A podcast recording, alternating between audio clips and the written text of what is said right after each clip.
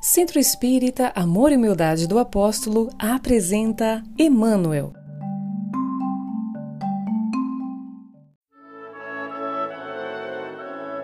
Tenho seguido sempre os teus passos e só hoje me vês, na tua existência de agora. Mas os nossos espíritos se encontram unidos pelos laços mais santos da vida, e o sentimento afetivo que me impele para o teu coração tem suas raízes na noite profunda dos séculos.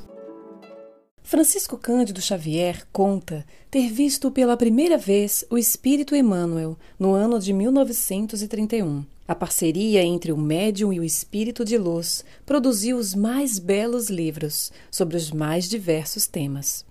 Neste, em especial, são tratados assuntos de máxima relevância para o conhecimento humano. Em suas páginas, um mundo repleto de sabedoria é revelado à luz do Espiritismo. Princípios científicos, dissertações sobre o livre-arbítrio, determinismo e pluralidade dos mundos habitados são analisados de maneira instigante e atual.